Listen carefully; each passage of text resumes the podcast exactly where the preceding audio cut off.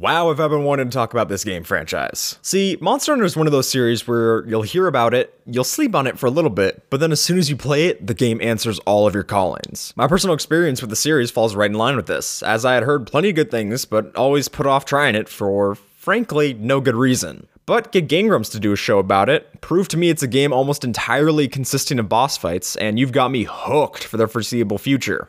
Honestly, just give me a copy and you won't hear from me for the next few weeks minimum. Knock on the door, no one's home. It's that serious. With some amazing set pieces spanning different biomes and environmental types, plenty of lower creatures to sink your teeth into, and, of course, hunts that'll make you feel cinematic in the epic ways you're tasked with taking down these beasts. The game is an instant classic. Throw on top some amazing variety in the vast amount of different and bizarre attacks that these monsters can use, and fighting one of these can easily have you locked up for the better part of your play session. But if there's one thing that really sticks out from these battles to me, it has to be the repetition.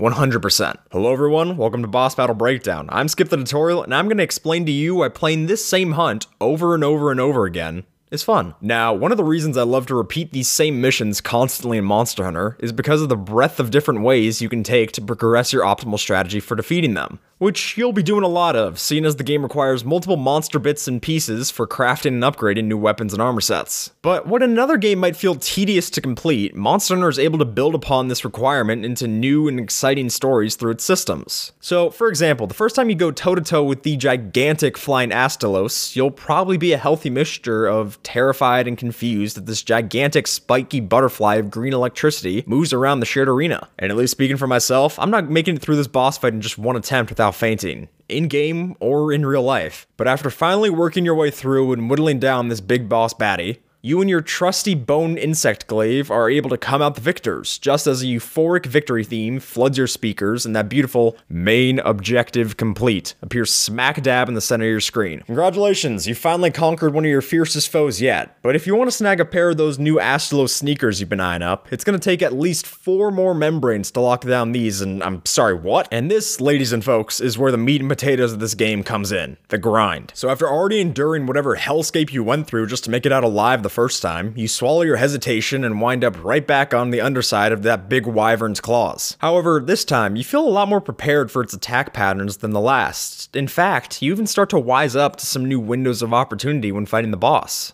This attempt you take him down in even less time than before, and maybe even manage to break its left wing in the process.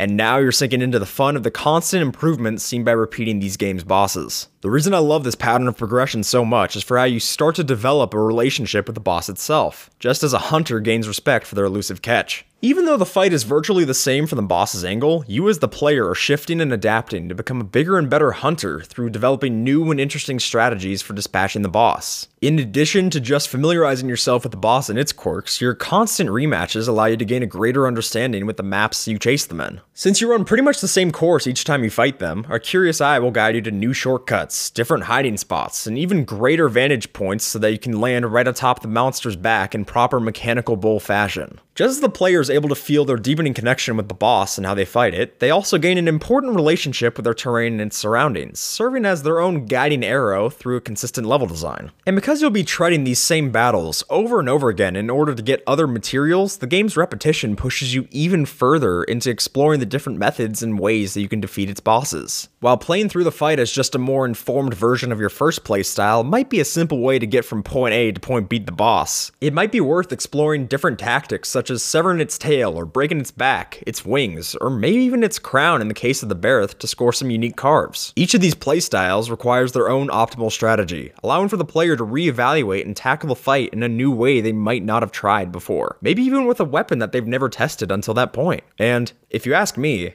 I think this is the reason why the game can bank on not showing a health bar to the hunter. Because after fighting through the same battles so many times, you get a feel for how much damage you've done and fall in lockstep with the rhythmic flow of the fight. And that's why I think Monster Hunter serves up some of the best examples of overworld and systemic boss battles in gaming. I mean, heck, compare one of these fights to the mini boss hunts in a game such as Breath of the Wild, and Zelda just can't stack up, despite how much I've already talked about how much I love these very fights in the game.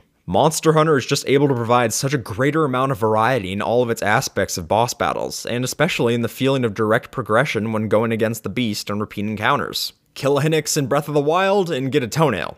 Okay, cool, thanks. But taking down a Rathalos in Monster Hunter gives you the drops needed to come back and destroy another one wearing the hides of its brother.